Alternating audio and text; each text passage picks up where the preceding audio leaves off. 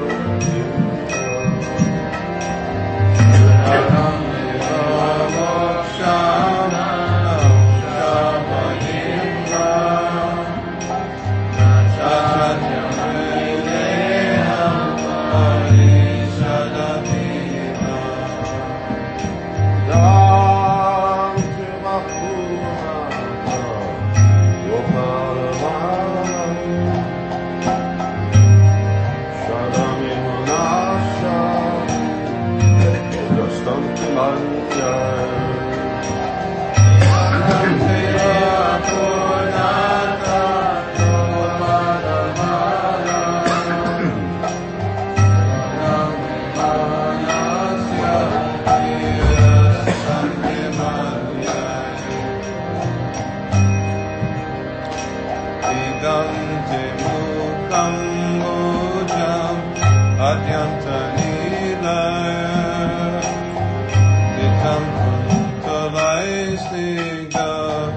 Rakaishu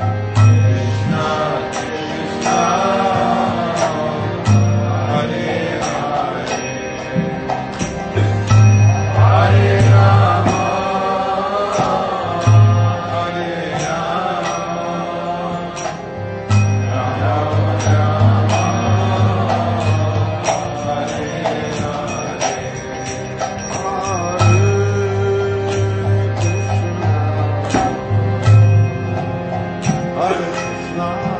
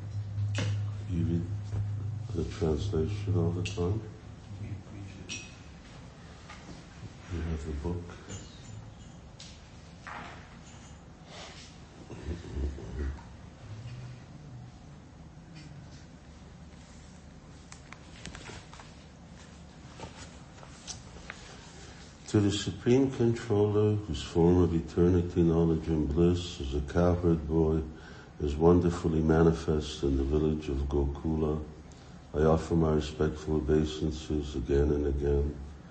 With dazzling earrings swinging to and fro, he climbs down from a grinding mortar and runs in fear of Mother Yashoda, who after much effort finally catches him. Again and again he cries, rubbing his fear-filled eyes with lotus-bud hands.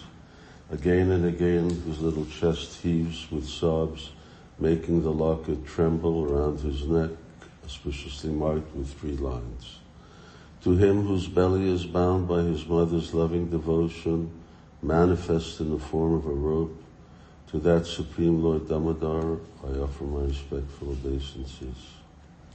Through his childhood pastimes, Krishna immerses his own people in pools of ecstasy and so reveals to devotees who worship him in majesty that his heart can only be conquered by devotion steeped in spontaneous love. I praise that Lord Damodar hundreds and hundreds of times. O playful one, to you who can bestow any benediction, I pray not for liberation, nor for eternal residence in Vaikuntha, nor for the perfection awarded by the nine limbs of bhakti, for nothing. If you fulfill my ardent prayer to incessantly behold your form of a cowherd boy in my mind, then of what use are any other boons to me? Your beautiful lotus face, which is enhanced with lips as red as bimba fruit, and your locks of blue-black hair surrounding your face in soft, glossy curls, both reach the summit of beauty with the red marks of Mother Yashoda's kisses. With this vision forever manifest in my heart, millions of other blessings are of no use to me. O Lord of divine beauty and boundless mercy, I bow down to you whose affection for devotees allows them to bind you, who are supremely independent. O Damodar, I am tormented by material entanglement and by separation from you. Please deliver me from this ocean of misery with the vision of your blissful form and with a shower of your merciful glance. While still bound to the grinding mortar, you granted the two sons of Kuvera liberation from the curse of Narad and blessed them with loving devotion to you. Just as you made those demigods recipients of the greatest mercy, kindly grant me not liberation, but the same eternal perfection. O Damodar, I long for nothing other than that. O brilliantly effulgent rope surrounding Damodar's belly, O resting place of the universe, the Lord's belly, unto you both I offer my respectful obeisances. O dear most beloved of the gopis, unto your dear most beloved Shrimati Radhika, I offer my humble obeisances. Unto you, unto your limitless pastimes, and unto your transcendental nature, O Lord Damodar, I offer obeisances again and again and again. Jai Damodar Jai.